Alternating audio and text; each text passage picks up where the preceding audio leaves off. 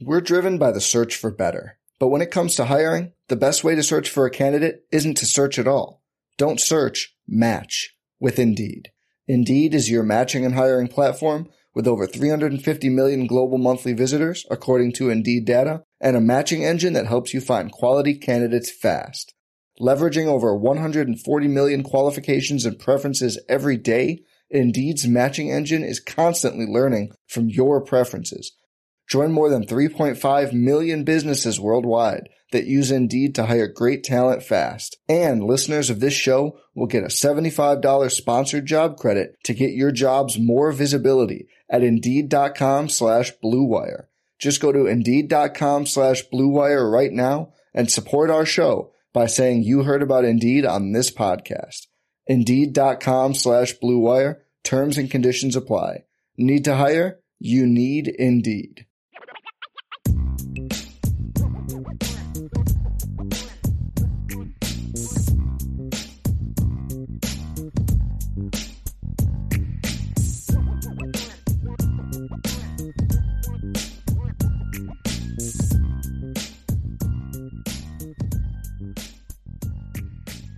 Welcome, Irish Breakdown listeners. This is the Notre Dame Recruiting Hour coming to you live on a Monday with my man Sean Davis, recruiting analyst here at irishbreakdown.com. Of course, I am Ryan Roberts, the director of recruiting here on the site. I want to thank everybody for joining us today. We have a really, really fun show. If you join us for any of our recruiting hours from the past, you know at some point we'll be talking about some of the Notre Dame commits in action. We'll hit that today.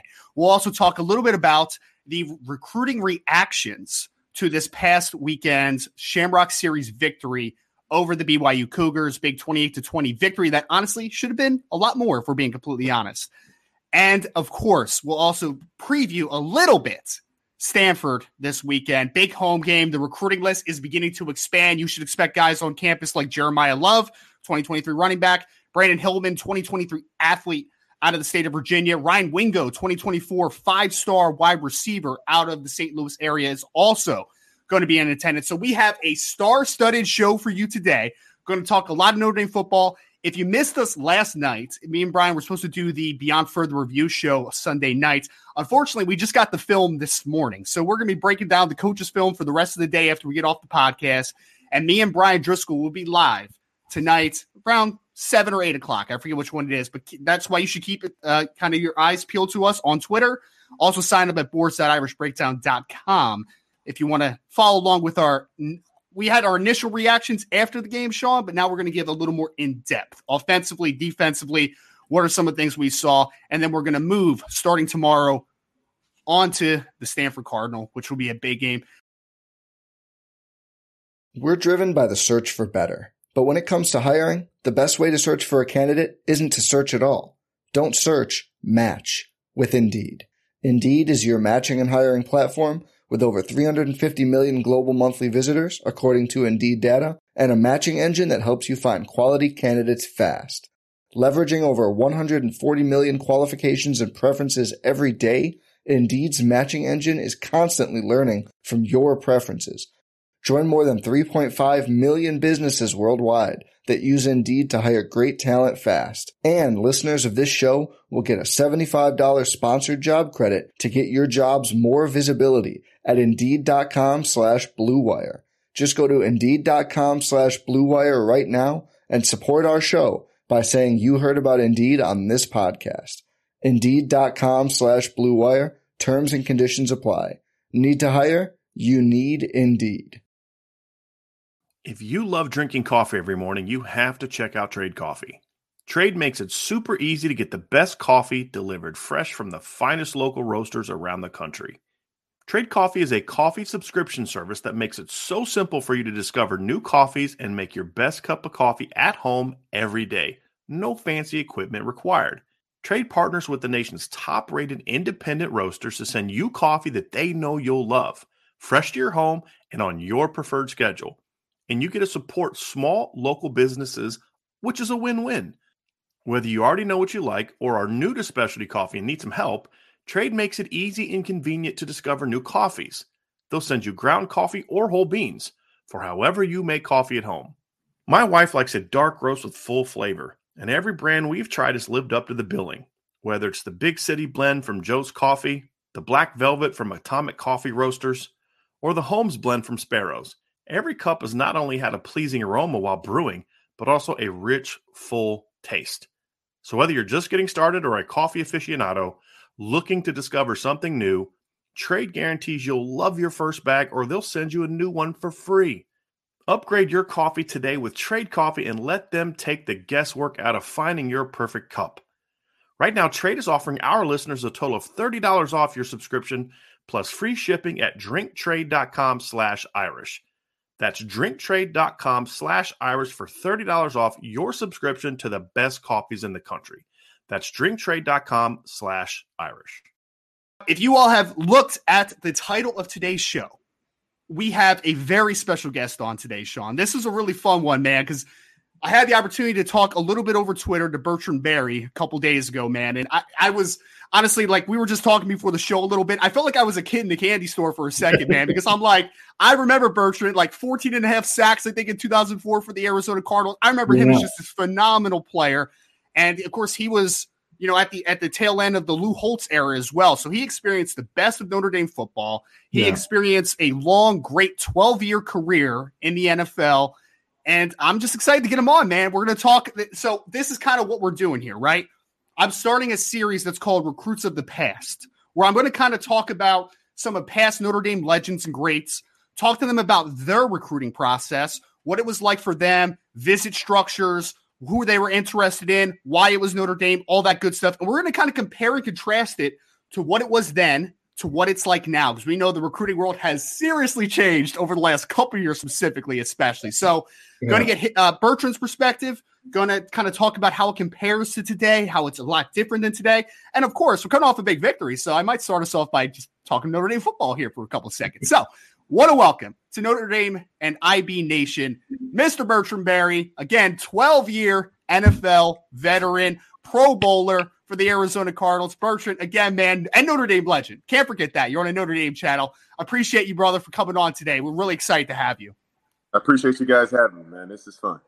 Yeah. Oh man. So it, every Notre Dame fan, if you remember Bertrand, start throwing it in the chat. Hit that like button. Obviously, great player from 1993 to 1996 for Notre Dame. You were obviously then drafted in the third round by the Indianapolis Colts, and he spent again 12 years in the NFL, Bertrand. So I guess my, my, first and foremost conversation, man, is before we get into the recruiting background and all that good stuff from back in the day. Talk to me a little bit about the state of Notre Dame football right now, man. I know before we started, you were talking about you know big victory over BYU, Marcus Freeman's first win over a ranked uh, over a ranked opponent during his tenure so far. Just how excited are you for this next era of Notre Dame football? I'm extremely excited, and I look at at what he's able to do, and and Coach Freeman is a very unique type of coach in that we hadn't seen a like that at Notre Dame. A, a, guy that's young, a guy that's energetic, and a guy that, that brings a lot of enthusiasm that can really relate to the players because he's a lot closer to them in age wise. So I think for the players that are coming in, they see Coach, you know, Coach Freeman, and they say to themselves, "Okay, this is a guy that's a lot like me. He kind of likes some of the things that I like. Yes, he's older, but he's still young enough to be able to relate to to how I talk, uh, how I wear my clothes, and he's a he was a player in the in the in college, so he understands the grind that it is to be a a, a student athlete, if you will. Uh, I, I, say that loosely these days, but uh, the fact that he has worn those shoes that the current players wear now, I think that goes a long way in in, in their interest in playing for Marcus Freeman. Oh, absolutely. I think that's really well said. I mean, the, the relatability, kind of the the aura that Coach Freeman has around him. You know, it's just such an attractive viewpoint right now, which I'm excited to see how it continues to trend. Because, like we said, we just got the first ranked win under the Marcus Freeman era. Exciting times, obviously, Bertrand. But I want to take you back now to the uh, to recruiting background a little bit, man. I know you're a Texas guy originally, so for people that don't know, that didn't follow you maybe or didn't see you play at Notre Dame, you I think you played like almost exclusively linebacker, right? Like you weren't really an edge guy on the on the college level, and then obviously you transitioned to a great defensive end during your career in the NFL. So, can you talk to me, Bertrand, just I, I guess briefly, man, because I'm really interested to hear your viewpoint of your recruiting process specifically. What was it like coming out of high school back then? How chaotic was it? And maybe just a little bit of some of the other teams aside from Notre Dame that were coming after you hard. Well, the first thing I about my recruiting experience pretty unique because I was a high school running back. I didn't really play a lot of defense until I decided to go to school. And and I remember Coach Minter, who was then the defensive coordinator, asking me, uh, "Did you want to play? What what what side of the ball did you want to play on?" And I said, "Well, you know, it's better to give than to receive, so I think I'll go defense." And from then on, they recruited me as a defense player and really ramped it up because I believe they saw a future for me as a defensive player. So uh, that was the biggest thing, just getting used to having that mindset and the mentality of a defensive player for uh, you know for an entire season. And yes, I was primarily a linebacker uh, my first couple years. Uh, when I got to my sophomore year, we went to a three-four, so I was kind of the outside backer, uh, the the guy that was the rush backer as opposed to the drop backer, and then I vacillated between that and and back linebacker and all those different things. And so uh, there there was a lot of of, of uh, you know transition in my in my time at the University of Notre Dame, and I loved every second of it. I always wanted to be a team first guy, and whatever the team needed me to do, I was more than willing to do. And and we enjoyed a lot of success because not only myself, but a lot of guys on our team all had the same mentality that we just wanted to win and we wanted to play for championships. And and so uh, unfortunately, we came close in my freshman year, and and we were voted out. But you know that's a story for another day. But uh, I just felt like my time was was one of of lots of great memories. Had a lot of great teammates and, and had a lot of awesome moments on the football field. Yeah, well, and, and Bertrand, we have we have a bunch of Notre Dame fans because we have a great channel with a lot of people that have been Notre Dame fans, diehards. They're talk, they're already talking about 1993 and how you guys were robbed. But again, you, like you said, it's another conversation for a completely different day. Water so, yeah, yeah, it's water on the bridge. We, we can't we can't stay on it forever. It's, it's about the next championship, right? That will hopefully be coming very soon. So you're a Texas guy originally, though. So you come from Texas all the way up to South Bend. I guess talk to me about your first conversations with Notre Dame. Like when you first started talking to them, was it like a cultural shock to a degree? Like I know Notre Dame was like a big brand as it always has been, even back then, right? I mean, they were in the golden era of Notre Dame football. But just kind of your initial conversations with Notre Dame from the recruiting side, and was it a bit of a culture shock to go from Texas all the way up to South Bend, Indiana? Most definitely it was. And I'll give you a funny story. The first time I got on a plane to go and visit Notre Dame was in January. I thought I was going to California. I didn't even know where Notre Dame was. I just know I just knew that they had played Texas A&M in the Cotton Bowl the year before, and and A&M undefeated. Big Texas guy. I was really big on A&M. That was one of my teams. Talk about teams that I was interested in, and they were undefeated, and and they felt like it was kind of a letdown to play Notre Dame in that Cotton Bowl. And once I saw Notre Dame with the physicality and the way that they manhandled Texas A&M, it really changed my perspective. Like, wow, okay, I thought this was one of the best teams in the country, and they just got manhandled on each side of the ball, offense, and special teams. So I need to give them a try and I need to give them a look. And so uh, Ron Cooper at the time was the uh, recruiting coordinator for my side of the country, as far as you know, in the South. And so I spent a lot of time talking to him. Of course, T. Yella, uh, you know, Yelovich was was the uh, the recruiting coordinator over all of it, and so I spent some time with him. But for me, it was a little bit of coach side because I, I thought I was in California. When I got off the plane, I'm looking down and I see no streets. I see just snow because this is January. And I'm like, oh my God, where in the world am I? And so uh, I didn't bring a jacket on my recruiting visit. So there, there were a lot of issues maybe working against me coming to Notre Dame. But once I got there, all the, the guys that I saw were very accommodating. One guy even let me borrow his jacket so I didn't freeze to death.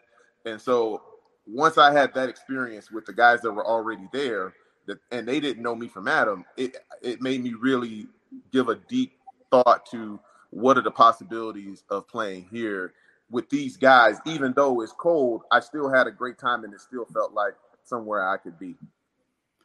And who who were who were some of the other schools, Bertrand, that were like heavy on you? Like I, I have to think the Texas schools were a little upset. You know, you got out of the state of Texas, but like who were some other schools that maybe attracted you at that time?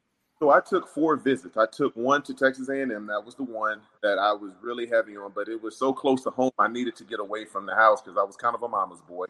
I needed to learn to grow up.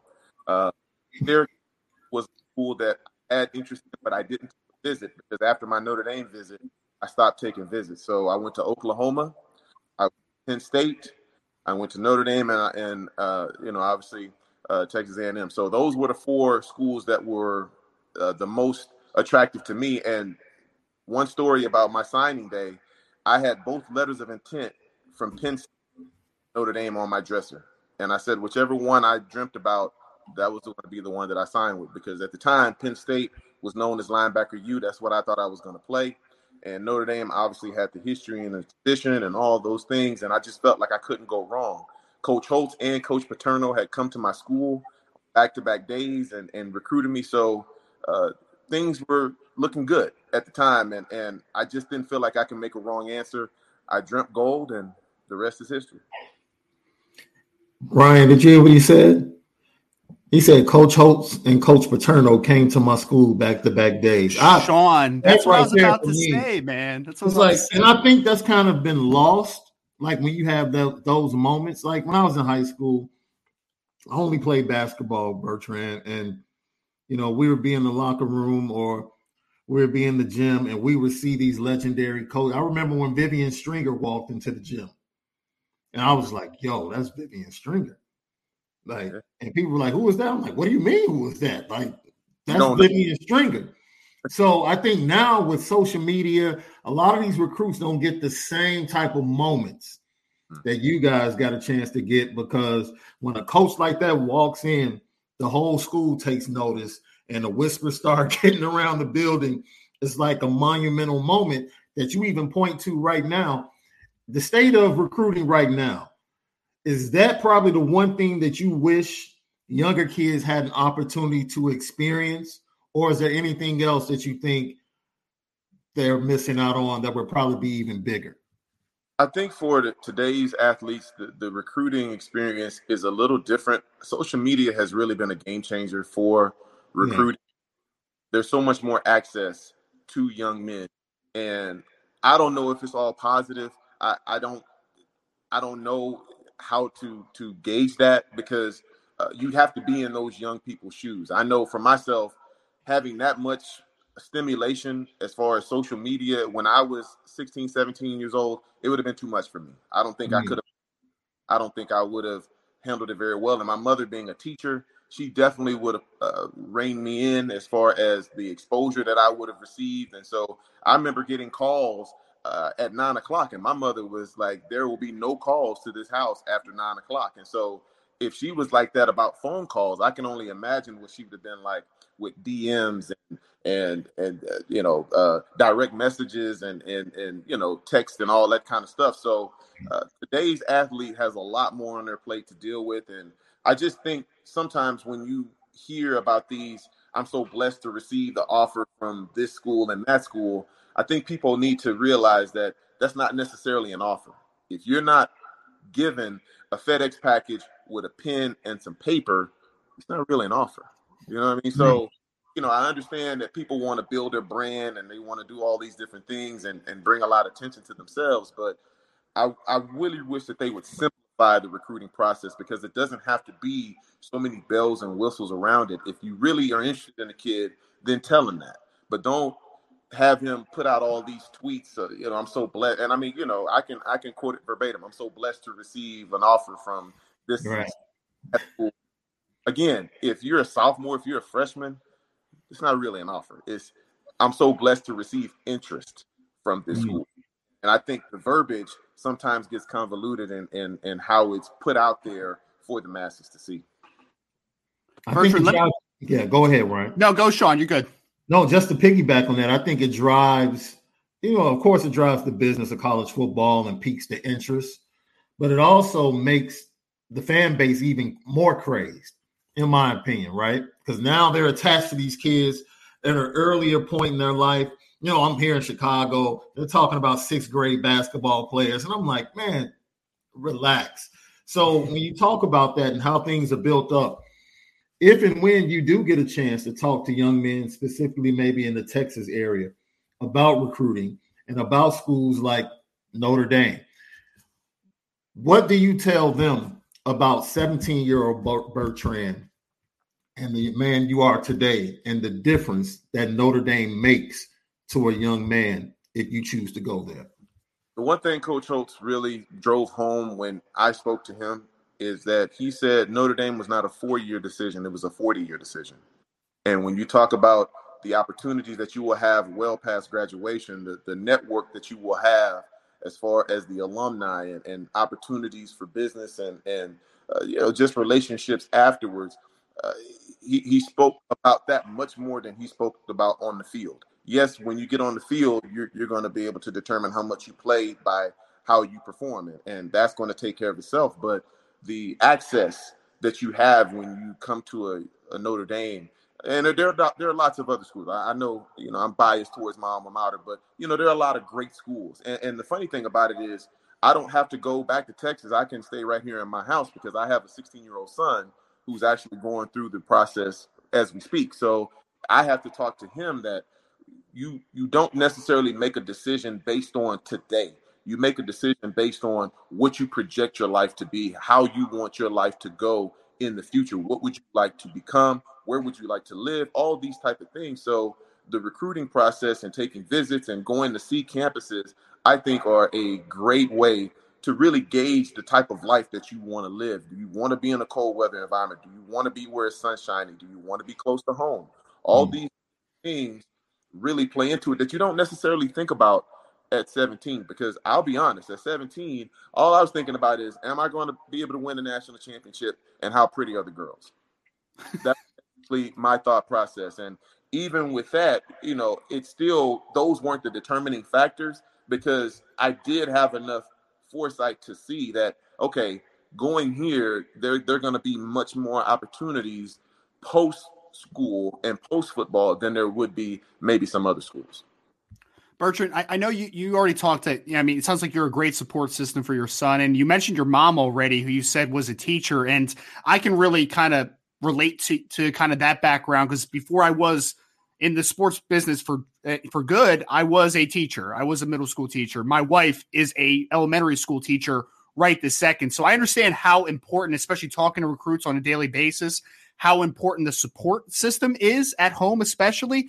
Can you talk a little bit about that? How much maybe your mom and just your family in general was so vital in you making a decision and, and what, what you kind of prioritize as what you were looking for in a school? So my mother was a high school teacher. So I had the unfortunate experience of going to high school every single day with my mother. She was senior teacher of economics and actually had her for a class, which I don't ever recommend for those. don't know what to call your mom. Hey, mom, or Mrs. Berry.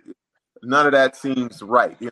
So I, I don't recommend it. But the thing that I will always be grateful for, for my mother's perspective, is that she allowed me to make the decision because she understood that this was going to be the first real big decision that I was going to have to make as a quote unquote young adult that was going to really affect my life going forward. And yeah, she would have loved for me to have stayed close to home and and been around her and all those type of things because for her, me and my brother were her whole world. And I could appreciate that as a father. Now, you want to always have the opportunity to reach out and touch your children.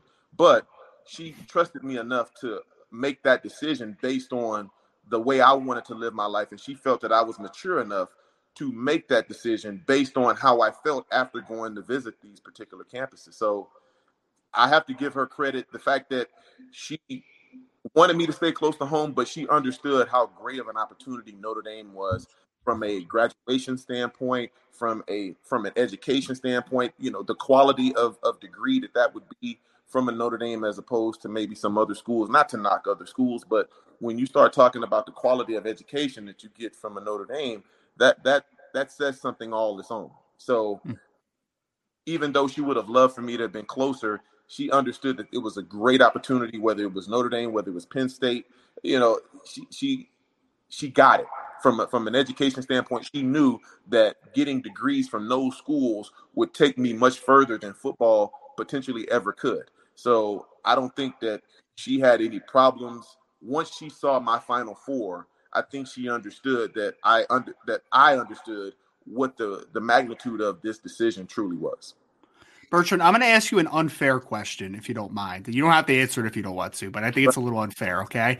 I'm going to ask you to pretend that you are a recruit in today's world now, right? Knowing how your experience went. Obviously, I mean, me and Sean deal with this on a daily basis talking recruits, right? The NIL, just insanity that is happening today, right? It's, I have very mixed emotions about it. I've been very forefront about that, right? Like, I love players having an opportunity to make, and make a, a, a profit or a living off of name, image, and likeness. I think that there is a lot of good at the roots to it, right? But then you're also seeing teams, programs manipulate it, obviously, and just throwing handouts. And that's not what NIL actually is, right?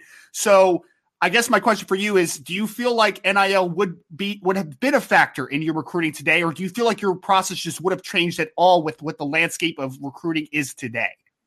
Oh, most definitely NIL, NIL would have been a, a, a determining factor. I mean, listen, I, I didn't come from from uh, great means. I didn't. We, we weren't rich. My mother was a teacher, as I stated. So we we we lived very modestly. Uh, my mother did a great job of, of, of providing for me and my brother, and, and I'll always be forever grateful to my mother. But if I had an opportunity to take some of that pressure off my mother back then, of course I would have. What what child wouldn't have taken that opportunity to help their parents, especially ones they know is struggling, working hard, every single day just to put food on the table and clothes on the back, yeah, I would have done anything I could have to help my mother because I love my mother. And I think it's reciprocated. She would have done anything for me, I would have done anything for her. And so, had that part been uh, an issue as far as where I wanted to go, yeah, money would have definitely uh, swayed my opinion because it would have provided something immediately beneficial to my overall family situation.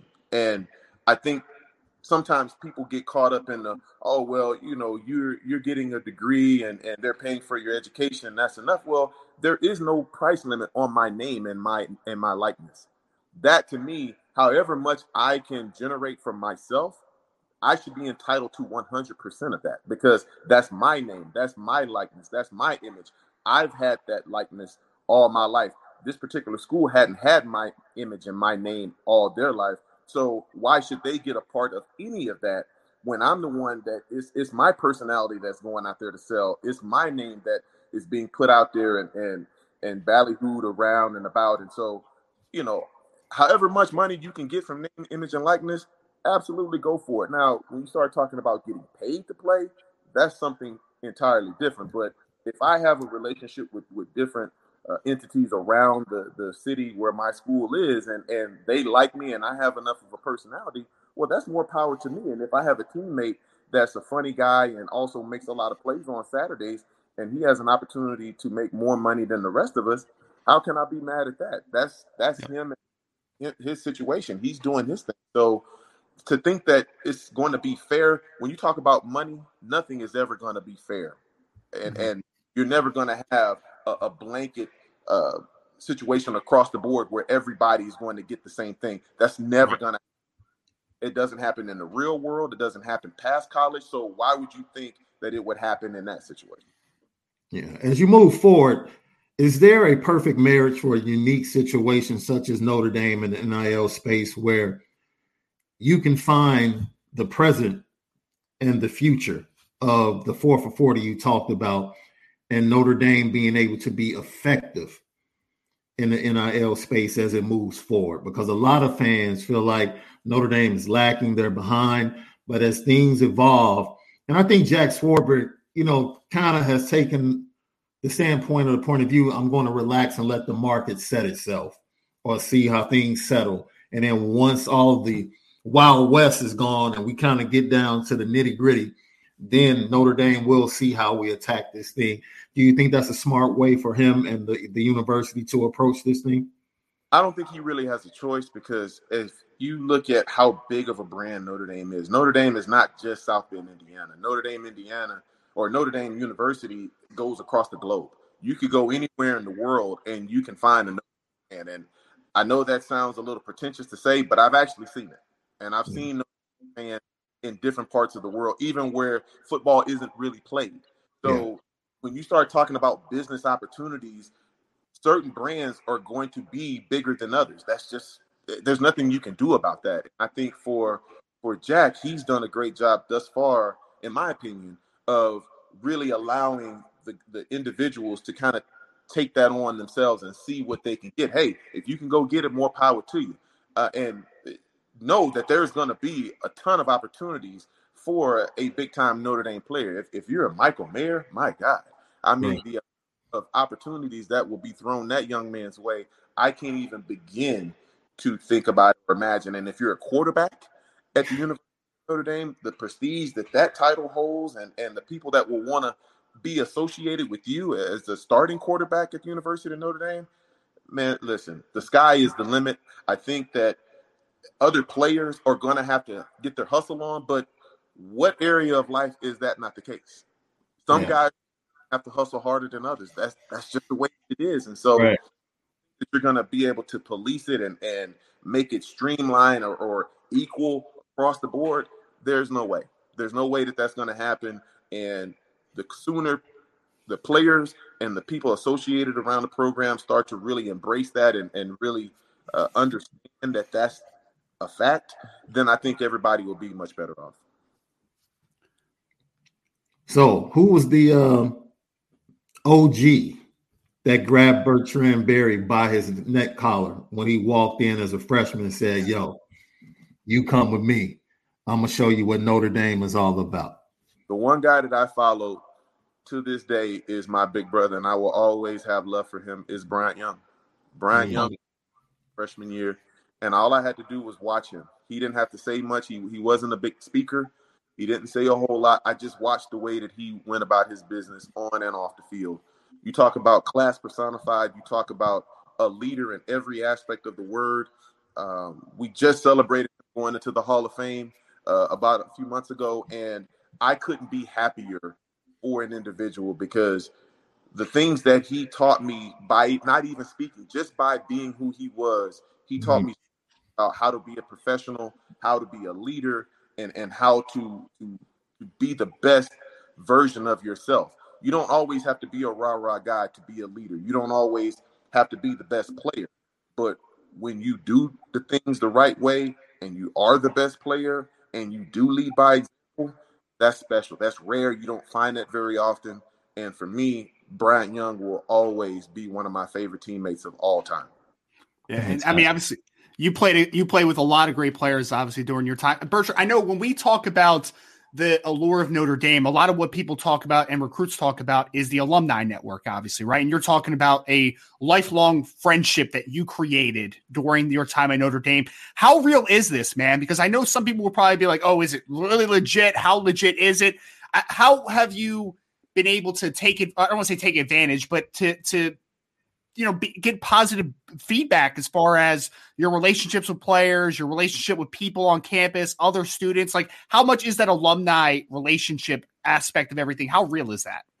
So there's a a, a text a group text that i'm on right now of about 26 27 of us including myself. We speak every week.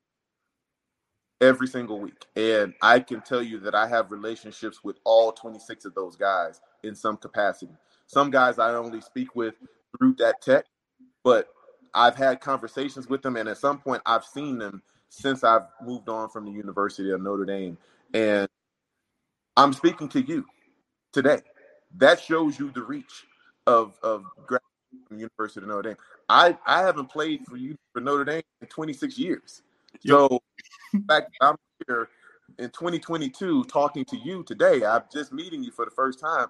That shows you how big of a reach the alum is. It's really combined with social media and, and all of the ways that you can communicate with people now. They said that once upon a time it was six degrees of separation. I believe that it's about two now. And mm. you can be two steps from anybody in the world if you really want. And yeah. the fact that I've been able to stay in touch with some great people from school, people from school in, in ways that I would have never been able to uh, other than social media or, or, or you know phones and all this type of thing, then it, it just it's incredible to think how vast my my uh, my my uh, my Rolodex is as far mm-hmm. as you know numbers that I have in my phone and the ability to reach out to different people in different pockets that don't necessarily have anything to do with no football in and of itself. Just being from the university and having that reach, uh, I, I feel tremendously blessed to have uh, acquired such a, a, vast group of people that uh, that I can reach out to at any time. Is there any game in particular for you guys because you guys didn't have the Shamrock series? Is there any particular game for you guys that felt like a Shamrock series type of thing where you played on a neutral field or you traveled maybe? Did you guys get a chance to travel out to Hawaii? Well, remember, I was the first in 96. We were the first to go to Ireland when we played Navy. And so we were able to go out there. And unfortunately, in Dublin, they were in the middle of a uh, uh, a war, civil war. Civil war, yeah. Really tour and see a lot of Dublin. You know, we had to kind of keep it moving on the buses. Like we drove past a lot of historic places, and and we didn't get to go out and actually see it and all those type of things. Yeah. Which is, but man, when I tell you it was a great experience, and and being able to see another culture, another part of the world that I would have never been able to had it not been for Notre Dame uh, that that was a blessing in and of itself. And back then, a lot of the games felt like Shamrock Series because you always get everybody's best effort. Everybody's always circling your your game on their calendar because they know that one is going to be on TV, two you're going to be a, a team that was nationally ranked, probably in the top ten, and so it was always a lot of attention around the games, and and I loved it. I always loved playing in big moments and, and having to get up. There was no real homecoming game for us. Even the academy played them. They gave us everything that they wanted, and, and, and a couple times they they came close. And Air Force actually got me my senior year. Wow, wow. Well, I, Bertrand, I'll say this: we're very blessed to have you. And we have a great channel here. Like I said, a lot of great fans in the chat. So I wanted to open this up the last couple minutes that we have you here. Some fans throwing some questions for you, man. So it's going to be directly from the fans of Irish Breakdown. And uh, first question is from Irish Blooded, who wants to know what was your favorite moment in Notre Dame Stadium? I think this was a great segue with basically what we were just talking about here. 1993, November 13th, we played Florida State and the quote unquote mm-hmm. I remember the entire week before that game. You know, usually when you have a game week at home, it starts to become crowded on campus around Thursday. People start Thursday and and kind of milling around, and you know it's a little inconvenient to get to classes and stuff like that. Obviously, the the campus has expanded since my time there, so it was a little more intimate. It was a little little smaller, a little more closed in. But I remember that week it was wall to wall people from Monday to Saturday. And you could not if you had if you had to go to class, if you tried to go to class, which I actually did, you know, son of a teacher, I actually tried to go to class. Um, it, you had to leave at least 10, 15 minutes earlier than what you did because there were that many people on campus. And I remember the, the game itself and, and when Shawn Wooden knocked that ball down and we realized that we had won the game, and they lit up Flanner Hall with the number one on top of it. Uh, mm-hmm. for those special moments because that was something that that you always work for. That's what you went to Notre Dame for to have that moment where you could say, "Man, we're the actually best in the country right now." Love it. I love it. So we had a question from Lucas Dezen who said, Canadian over here, Bertrand. What was your experience with the CFL in Canada? I know you only played a few games, but I'm always curious about how former Notre Dame athletes reflect on their time up in Canada. So my time in Canada, unfortunately, it wasn't a great experience, but I will say I I enjoyed my teammates. Uh, at the time, I was in between teams in the NFL, and I wanted to keep my film up. I wanted to stay relevant and and and get some work in. So I decided to go to Canada and and play in. I believe that was 2000 uh, with Edmonton, and I had a opportunity to to play two games there, and and uh, my only experience of seeing Montreal was was through the CFL, and so um, unfortunately, it didn't end the way that I would have liked it to, and and you know there were some things contractually that that kind of got sideways, but uh, the the the place itself was beautiful. I mean, it was a little cold for my liking, but beautiful, and and the people were very very nice, and and I don't have anything negative to say about Edmont or you know Edmonton, Alberta, or Canada, or anything like that. The the business side of it was something a little different, but the people in the city, I mean, they they they treated me very very well for my brief time there. We had another question. This was from Matt Lee. He said, Hey, Bertrand, what was it like being part of two great rival rivalry series like Michigan and top rival USC? Bertrand, this is an interesting question that I definitely want to pull up because I mean Notre Dame doesn't really play Michigan anymore, right? Like it's been it's been a kind of a, a foregone rivalry, and I mean these are two of the, the the rivalries that I grew up with most, like dearest to my heart kind of thing. So can you just talk about, I guess, a couple of the great rivalries that you all had uh, that Notre Dame's had historically against Michigan and USC? Michigan and USC to this day, I hate both those schools.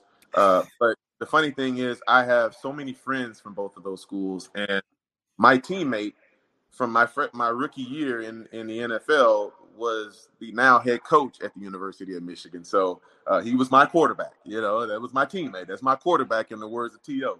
Um, so a lot of mixed emotions, and of course, Florida State, you got to throw them in there because we played them three straight years, and obviously had some great battles uh, with them and, and Coach Bowden and, and, and the players.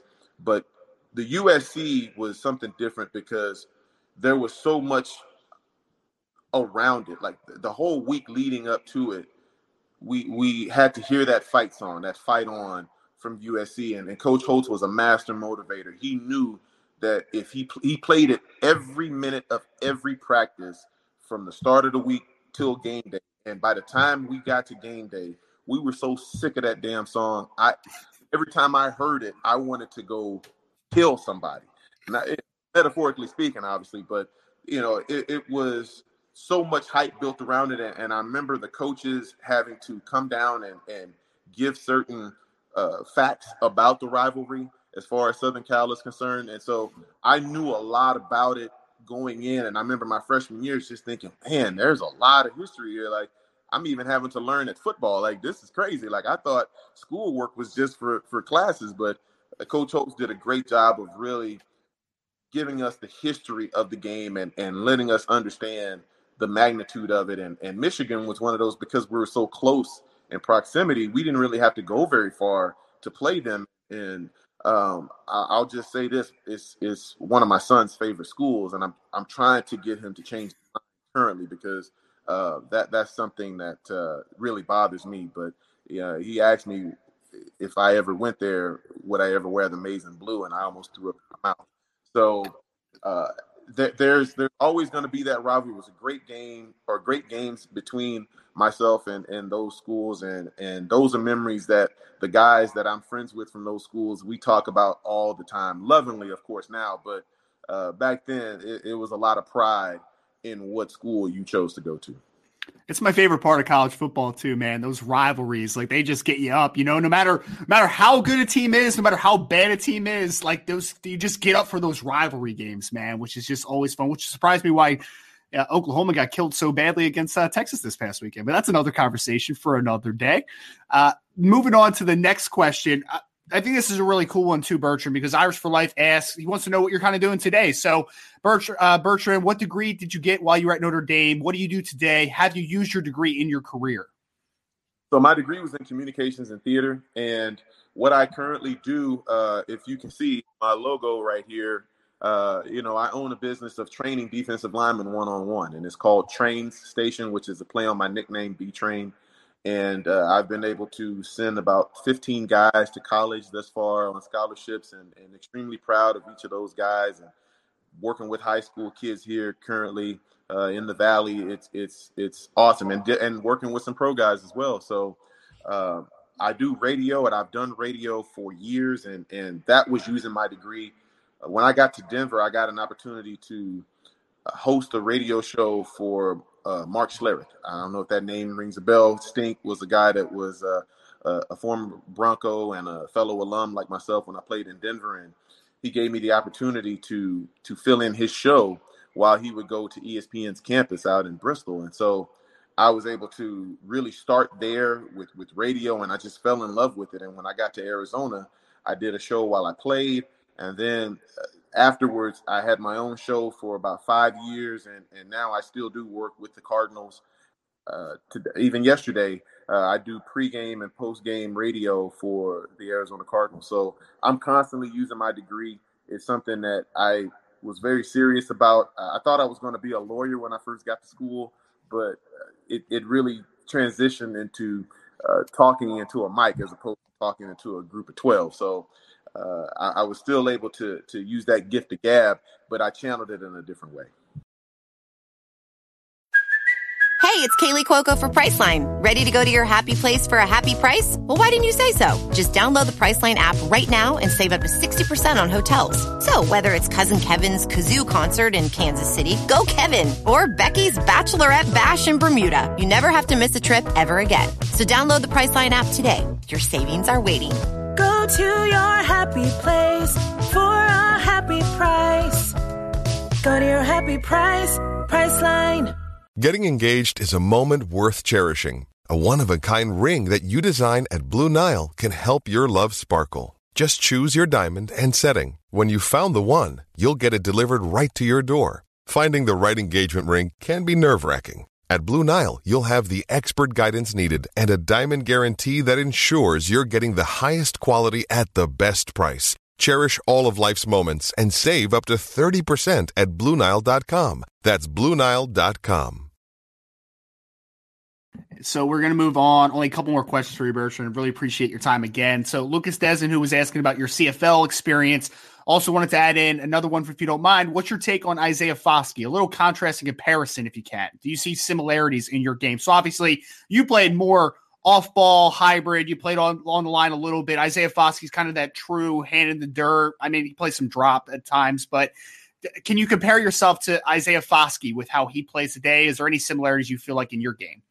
Well, there's definitely similarities. I mean, he's a guy that uses his speed and quickness, and I would have loved to have, have been in his position and, and put my hand in the ground and and and do that on a more consistent basis. My senior year, I was able to do that, and I was able to have a pretty good year, ten sacks and you know a few tackles and whatnot. And so, I think for him, the fact that he's getting coached the way that he's getting coached now, I think that benefits him in the long term. And I think for myself the thing that I wish I would have done earlier in my career was embrace putting my hand in the ground. Uh, back in the early 90s, the, the, the vogue positions were, were linebacker because those were guys that were considered the athletes. So I wanted to be one of the best athletes as well as uh, best football players on the field. So I always thought that meant playing behind the line of scrimmage. Well, getting to the NFL and seeing some of the salaries that the guys with the hands on the ground it changed your mind pretty quick. And for me, I found that that was my skill set going forward was a lot better than for me going backwards. And I think for Foskey, he's doing a terrific job of using his skill set. I think when you have a a player that that is used properly and, and is allowed to do what he really does best, that's when you really get the most out of that particular individual. And I think for him, he's being used in that capacity uh, to his advantage. And I think he's going to have a, a, great career, the rest of his career at Notre Dame. And I think he's got a great shot at playing on Sundays. Absolutely. And Bertrand, I, I should, probably should ask you this one earlier. With you being a high school running back and then try, you know, figuring out the transition to defense when you got to Notre Dame, what, what was kind of the size coming into college and because I think in at least I saw on Pro Football Reference you were listed at, with Arizona at like 255 ish. So I was just curious about the maturation of your just physical development. So mm. when I was in high school, I was about 210. And I wasn't the biggest guy. Like I said, I was a running back. So I was predicated on speed and power.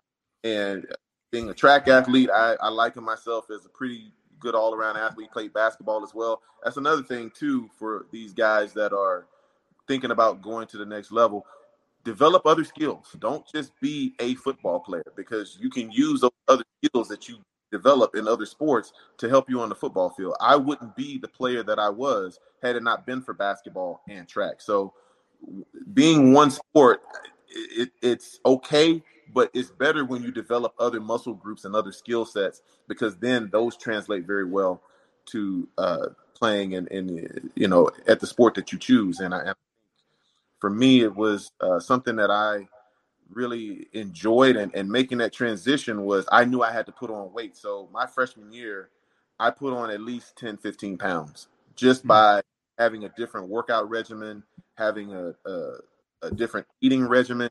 Uh, you know, in college, you know that that's where you find your most growth because everything changes. When you're in high school, you just kind of you, you eat what's there. But now there's a very specific type of, of diet that you're able that you're afforded when you're on campus. And and of course with Notre Dame, they they didn't spare any expense. We always were treated with the best of everything. And so uh, I was very fortunate to to take advantage, but yet not overindulge in some of the things. And so I felt like it was a. They always talk about the freshman 15 or the freshman 10. I had a healthy freshman 10. to, to maintain a little bit of a figure, if you will, and uh, still go out there and try to play at a very high level on the field. We had Irish for Life that asked Bertrand, is your son being recruited by Notre Dame? What class is he? Who is he interested in at this point? I know you talked a little bit about your your son's um, your son's college decision process. So my son just made the transition to defensive line, working with me. He fought me for years, and uh, he got his first letter from the University of Utah. And no, he's not being currently recruited by Notre Dame. Uh, I would love for him to be recruited by Notre Dame, but I don't know if he wants that pressure. And I, as a as a father, I understand that. I understand that he doesn't want to have to try to live up to what I did at school. He wants to have his own identity, which is why he didn't play defensive line uh, his first two years, uh, you know, playing football in high school. So um, he's making the transition. He's doing very well. I'm proud of him. I can't wait to see him on the field Sunday or Sunday on Friday. And uh, I I really hope that he's good enough to to be recruited by him. I think he's a tremendous athlete. He's a better athlete than I was at this stage in his career. And now it's just a matter of honing it and making sure that he's making enough plays to where he can grab the attention of some of the bigger schools like a Notre Dame, like a Michigan, like a USC, and all those other schools. You you're just skipping a few years until he's playing on Sundays, so I like it, man. I love it. We had uh you got to put it out there. Put it out there in the ether so it comes to fruition. Speak it. Speak it till it happens, man. I love it. Absolutely. Irish Mojo 25 said, Who would you say was the biggest rival you faced when you were at Notre Dame? I, Bertrand, I'm going to take this from a different perspective. Obviously, we talked about rivalries of teams. Was there a player that was maybe a big rival of yours or maybe one of the better players you played against? Like any names like that? Orlando Pace at Ohio State. Orlando Pace. We not only got it on in college, we got it on in the NFL. We were in the same division when I was with the Cardinals. He was with the Rams, and uh, he was a Hall of Famer, number one overall pick. Tremendous amount of respect for Orlando. We were actually briefly teammates. I had spent a camp with the St. Louis Rams when they were in St. Louis, and at right after they won the Super Bowl. And so, uh, lots of memories with Orlando. We played against each other twice in my college career, and I don't even know how many times in the NFL, but uh, he was a guy, he was good right out of the gate. There, there was no question Orlando was going to be a, a big time player on Sundays by what he did at Ohio State. And, and of course, he was one of the first to uh, have the phrase pancakes, you know, taking, you know, guys and, and flattening them on, on the field. And uh, I got to say, he didn't. I think he got me one time in college, but I was bound and determined not to be that guy. And um, he he was a, a great player. Uh, he's a good friend. Uh, we haven't spoken in a while, but you know, if I were to see him, you know, we would definitely laugh it up and joke it up. We actually took a picture together at the Pro Bowl, me, him, and uh, Walter Jones, because we were all in the and and I'm thinking to myself, I got to see these guys four times a year. Like they're making it hard for me to get back to the Pro Bowl. So I said, let me make sure I take a picture with with these two guys because I know they'll be in the Hall of Fame, and and these are the guys that are trying to prevent me from getting to Canton, Ohio. So you know, it's it's all respect. There's all love. We, we love to compete against each other, but when it's all said and done, uh, if they ever needed anything, they could call on me and vice versa.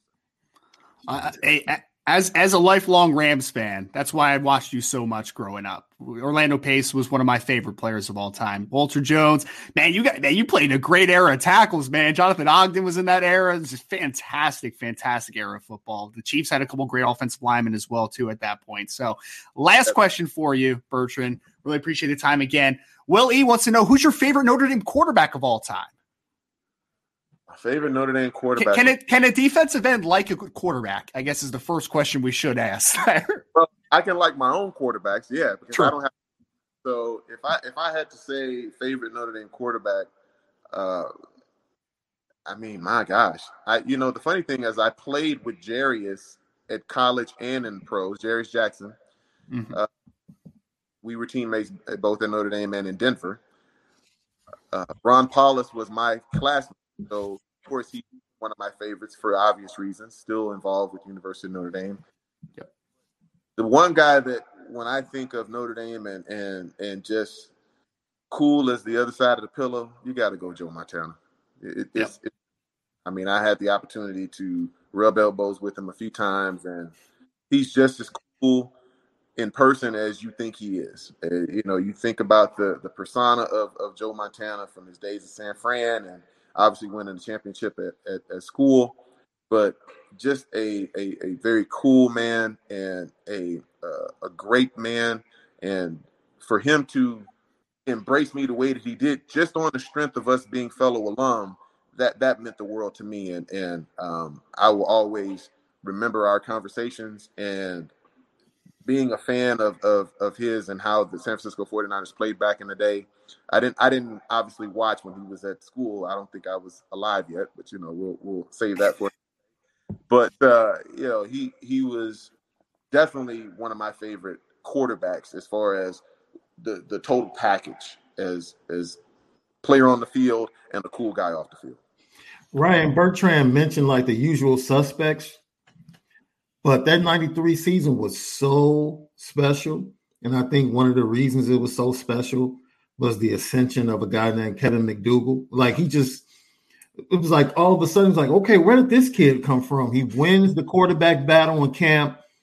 And then the way he played during that season, like what was so special about him? Because most people, when they talk Notre Dame quarterbacks, don't even mention him, but he had a great season in 93 that was able to help that offense and propel you guys to the record you had? Got K Mac. Um, I really, I, I, honestly forgot K Mac. Um, K Mac at the time was a team favorite. Mm. Players on the team respected him and they rooted for him. Coach Holtz had Ron Powlus, who was the number one recruit in high school at the time, coming out of Pennsylvania, Berwick, Pennsylvania, if I'm not mistaken. And he's my classmate, but at the same time, the upperclassmen and, and guys that had been on the team understood what K Mac had to go through in order to get that position because he had given the job to Ron Powlus. and had it not been for that that unfortunate uh, snapping of his shoulder, uh, you know, Ron Powlus would have been the quarterback that year. And so the players, we were upset that Ron got hurt, but at the same time, we knew that that K Mac was going to do something special because of the way that he had to put in his time. He paid his dues. He waited behind Rick Mirer, and and uh, he finally got an opportunity to play. And and it didn't start off great. You know that game against Northwestern didn't start off great '93, but he caught fire against Michigan that second game, and and from then on he never looked back, and it, it was one of those special years. I, I, I would have loved for him to have gotten the opportunity to have a fifth year, but it was clear that Ron Powlus was the, the quarterback in waiting, and um, but he was special, man. He he set a lot of records in that one year, and and we don't have the record that we had without K Mac. Was well, Lake think... Dawson's well, one more question? Was Lake yeah, go for it. was Lake Dawson's mouth as big as it looked on TV? Man, Duloc was my Duloc was one of my we called him Duloc because you know Notre Dame Duloc, you know, and his name was Lake. Uh, we Lake was one of the best conditioned athletes of all time, and his smile was as big as the University of Notre Dame. I mean, it wasn't big, but I mean, he had these white pearly teeth, man, and and and this great smile. He was a handsome dude, and we all look, we all love Lake. Lake was one of those guys like he looked right off of a movie set. You know what I mean? Because he that that that larger than life smile. Uh, he always was in a great mood, and uh, he was another one of those seniors that I looked up to. That whole senior class, man. You, you had Jeff Burris, Aaron Taylor, Tim Ruddy, wow. you know, on and on of great players uh, that were guys that I, you know, I was able to to to play alongside. Like I can't believe I'm in the huddle with these guys: Jim Flanigan, Oliver Gibson, you know, Brian Hamilton. I mean, there was so many guys, but but Lake was that guy. He brought that he brought that flag, that that flair, that drip, if you will, that they how they say it nowadays to Notre Dame, and and uh, he was always uniform, always on point. You know, he always out to the side, and and once he made a play, he was going to let you know he made a play. well, Bertrand, I, part man, we played together in Indianapolis too. That's my brother. Yeah. Uh, uh, I'd love it. Bertrand, I feel so bad because I was only going to keep you for half an hour, but this was just such a phenomenal interview. I was like, okay, we're just going to keep going until he, until he uh, tells us he has to leave, I guess. So, really appreciate you taking the time again and going again, joined by Bertrand Berry, Notre Dame great, 12 year NFL veteran, Pro Bowler for the Arizona Cardinals. Bertrand, I just want to give you the opportunity, kind of last thing, shout outs to Notre Dame fans. Where can they follow you? What can they, what have you been up to? All that good stuff. Just give you a minute to plug. So you can follow me on Twitter at btrain92. That's the easiest one. I also have a, a account for my my business at Train Station One. Uh, Instagram is Train Station One as well. And uh, you know, I, mean that's that's about it. You know what I mean? Like other than my phone number, you know, that's I, uh, you know, I, am usually one if if people out on Twitter or, or IG, I try to respond. Um, I, I, I never try to uh, big time people or or think I'm too good to to respond. I mean, it takes two seconds to respond to somebody. If they've taken the time to to want to reach out and communicate, and it's within reason. I mean, you know, hey, if you got something to say, hey, holler at me. You know, we'll we'll we'll figure it out. We'll chop it up for a minute. I love it, brother. Love it. Again, really appreciate you taking the time to join us today, man. This was a fantastic conversation. Thank you so much, genuinely. Appreciate it. Go Irish. Go, Irish. Irish. Great way to end it, Sean. Go Irish. Man, that was yeah. a great, great conversation, man. I knew you had to sneak in the one about Lake Dawson there at the end, man. I knew Dude, you had Lake to sneak was, it in. Look, Lake was pure entertainment. I don't know if people don't remember watching Notre Dame game. He's right. Anytime Lake caught a pass, everyone in the stadium knew it was him that caught the pass. There was no mistaking it. Great interview. Uh, great to see uh, especially on this weekend with Shamrock Series, where the alumni was so, so evident. Yes. You know, that was one of the things that I can point out. We never really have a problem with uh, getting in contact with recruits uh, during their visits or when they come to a game day. Yo, my guys that I talk to constantly were hitting me with emojis, Bryan and that's when I knew, like, okay, this weekend is different. Yes. Right. I'm not getting like full sentences or a paragraph back. I'm getting like an the, fire the, the, emoji. The star, the star eye emoji, the fire emoji. Exactly. exactly. It's like, okay, you know what? You're right. I'm I'm tweaking. You're 17. You're in Vegas. You know, you're taking pictures. You're superstars. All of the oh, fans recognize you, which is fantastic for them yes. to experience being readily recognized by the Notre Dame fan base, taking pictures, you know, hobnobbing, if you would, with Notre Dame players of the past and access to everything in Allegiant Stadium, top notch. Fantastic weekend, and thank you to top it off. This was great. When you text me and told me we were having B train on, I was like, oh yeah, this is this is what's up. This is what's up. Yeah, man. He uh again, I, am a Rams fan, so I grew up, Sean. He was just a terror, man, for the Cardinals. Like he just messed this up, man. It was just because he mentioned Orlando Pace, man, but he gave everyone everything they needed to handle. Again, I think in 2004, I think was his best season. He w- went yeah. to the Cardinals. I think he had 14 and a half sacks. He was on the mm-hmm. Super Bowl team at Ray- yeah. when they went up to Raymond J- down to Raymond James Stadium and they lost to the Steelers. But it was a really, I mean, he was a really good football player, man, just really good. So Want to thank again Bertrand Berry for joining us today. I hope everyone enjoyed that conversation as much as I did. Right? Yeah. Again, we wanted to keep him for half an hour. I kept him for 50 something minutes. Like it's just, it was a great conversation. We're going to move on to a little more recruiting talk. Great to get his perspective on recruiting, by the way, and kind of comparing and contrasting it a little bit to what recruiting is today. But before we get on to the next segment, if you could like, share, subscribe to this podcast. If you're listening to us on your favorite podcast platform, five star ratings are very much appreciated. If you want to give us a zero star, then just don't leave it. You know, like just just go away. Don't do that. All right. And make sure to go follow follow Bertrand Berry on all his social media accounts. B Train nine uh, 25, excuse me, on Twitter is where I follow him, and he followed me back, Sean. It was so cool, so cool.